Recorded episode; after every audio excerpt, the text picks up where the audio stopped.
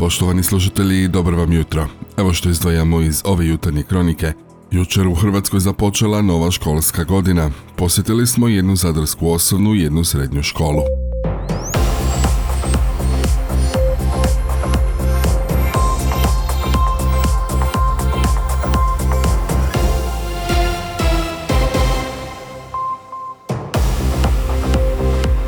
Dobro vam jutro još jednom. Na području Zadarske županije u protekla tri dana zabilježeno je 47 novih slučajeva zaraze koronavirusom. Jedna osoba preminula. Podaci su to od ovog ponedjeljka. Testirano je 378 uzoraka. U Zadarskoj općoj bolnici od posljedice infekcije koronavirusom preminula je 90-godišnja žena. Na COVID odelima ove bolnice hospitalizirano je 20 bolesnika, od kojih je jedan na respiratoru, dok se u specijalnoj bolnici za ortopediju u Biogradu na moru od koronavirusa liječi šest pacijenata.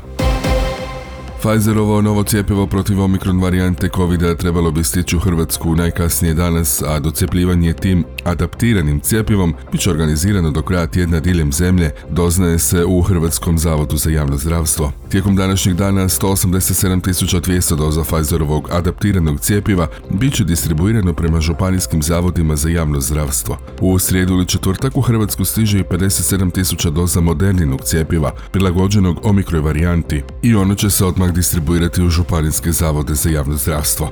Nova Pfizerova i Modernina cijepiva nedavno je odobrila Europska agencija za lijekove protiv omikron varijante koronavirusa, a mogu se primati samo kao docijepna doza, ne kao prvo cijepivo. Cijepiti se mogu svi građani koji su primili drugu i treću dozu, no u Hrvatskom zavodu za javno zdravstvo posebno preporučuju cijepljenje starima od 60 godina kao i kroničnim bolesnicima.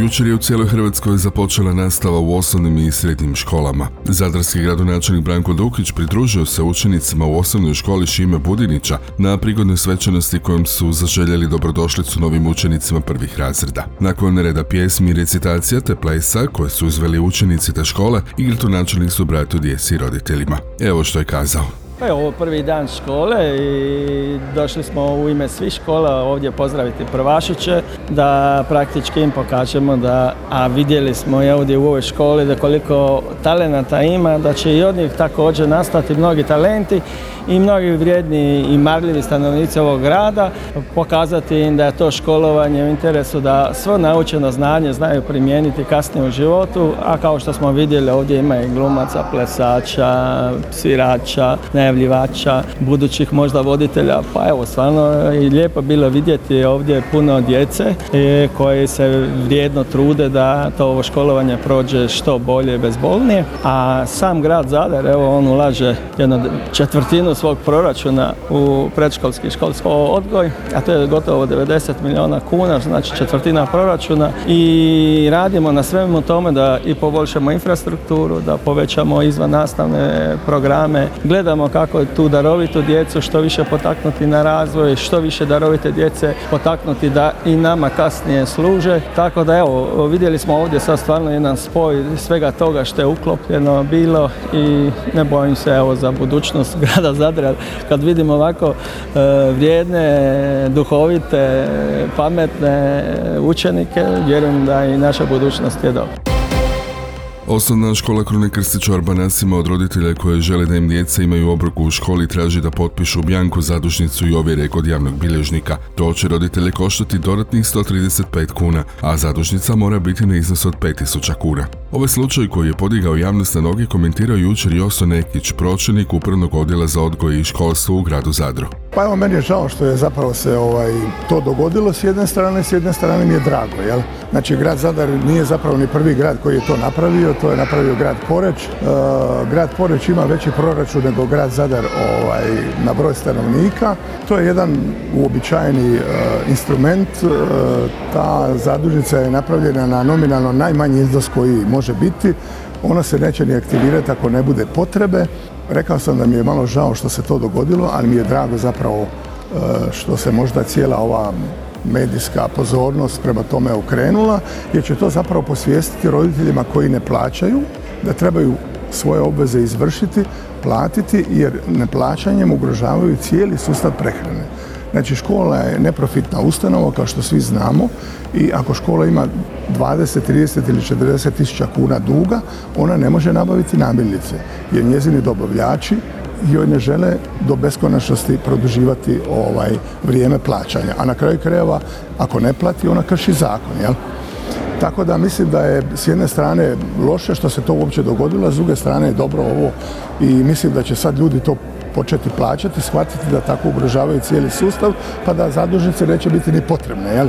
Ali zapravo krivo mi je eh, što se o tome, kao što ste rekli, ovaj, jednom malom detalju posvetilo toliko pozornosti, a mislim da se trebala posvetiti pozornost da je upravo ta škola Krune Krstića ogledan primjer škole kako prehrana treba funkcionirati, kako se razvija i to na nacionalnoj razini. Mi tamo imamo fenomenalne kuhare, nikada nitko u toj školi, niti jedno dijete nije bilo gladno i ako je bilo u sustavu prehrane ili nije bilo i nikada niti jedno dijete nije bilo isključeno zbog toga što njegovi roditelji nisu platili. I e, mi smo kao grad Zadar dodatno potpomogli cijeli taj proces e, uvođenja prehrane za svako dijete jer je to naš konačni cilj. Mi smo e, kupili jedno dostavno vozilo kombi da bi se hrana na primjer mogla dostavljati u njihovu područnu školu ploče. Evo, to je naša namjera gradske uprave svako prati ono što radimo, vidjet će da smo u posljednjih nekoliko godina zapravo napravili jedan jako veliki iskorak što se tiče školske prehrane i u ovoj školi i svim drugima. Prije ne znam, nekoliko godina imali smo samo dvije škole koje su mogle podijeliti ovaj, prehranu, a sada to mogu sve škole, a krajnji je smisao da sve škole mogu iskuhati hranu jer je ta hrana puno kvalitetnija nego hrana koja se, koja se ovaj, ne kuha u školi. Župan Božidar Login posjetio jučer ekonomsku i hotelijersku turističku školu te je zaigrao košarku na novo uređenom igralištu ove škole. Evo što je to prigodom kazao. Prvo, ono što je najvažnije da ove godine nastava kreće sa ponom starom, što bi rekli, običaju i ja želim da ona traje dakle cijelu ovu godinu da ne bude online nastave, da, da djeca budu u nekakvim normalnim uvjetima, recimo to tako, jeli?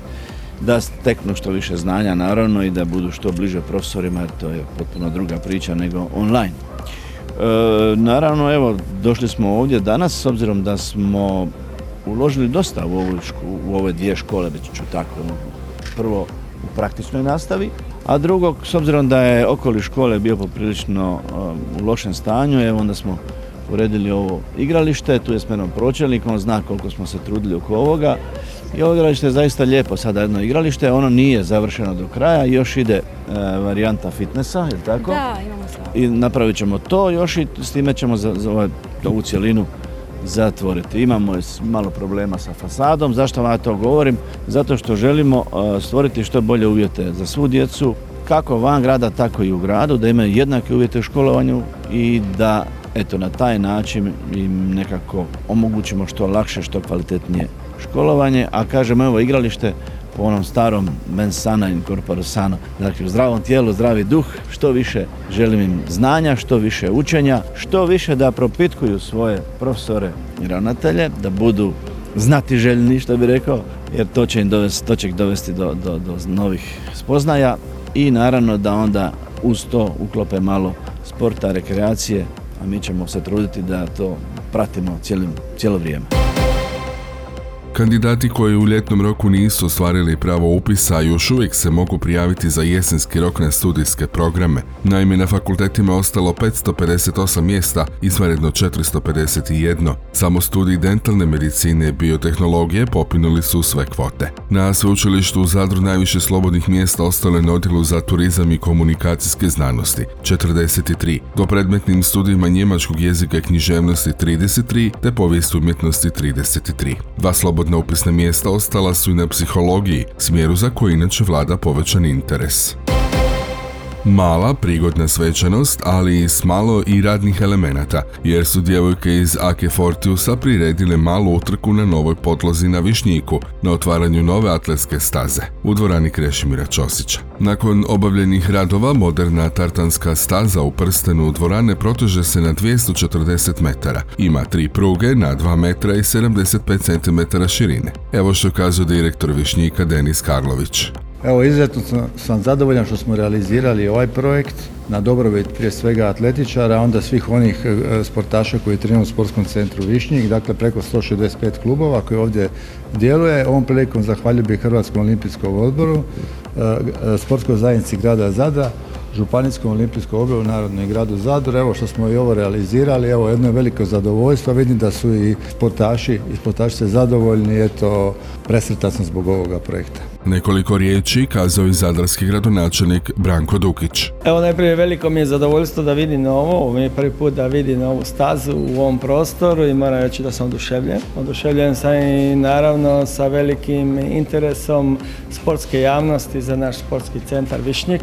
Znamo da se ovdje događaju mnoge sportske priredbe, a zahvaljujem Hrvatskom olimpijskom odboru i Savezu da na ovoj donaciji i naravno sa svim sredstvima koje ulažu ovdje u naš sportski centar Višnjik. A mi najavljujemo samo sljedeće daljnje projekte da zaokružimo cjelokupni proces ovog našeg Višnjika i evo, vjerujem da ćemo iduće godine krenuti u proces uh, olimpijskog bazena i vjerujem da će se to i iduće godine krenuti u realizaciju.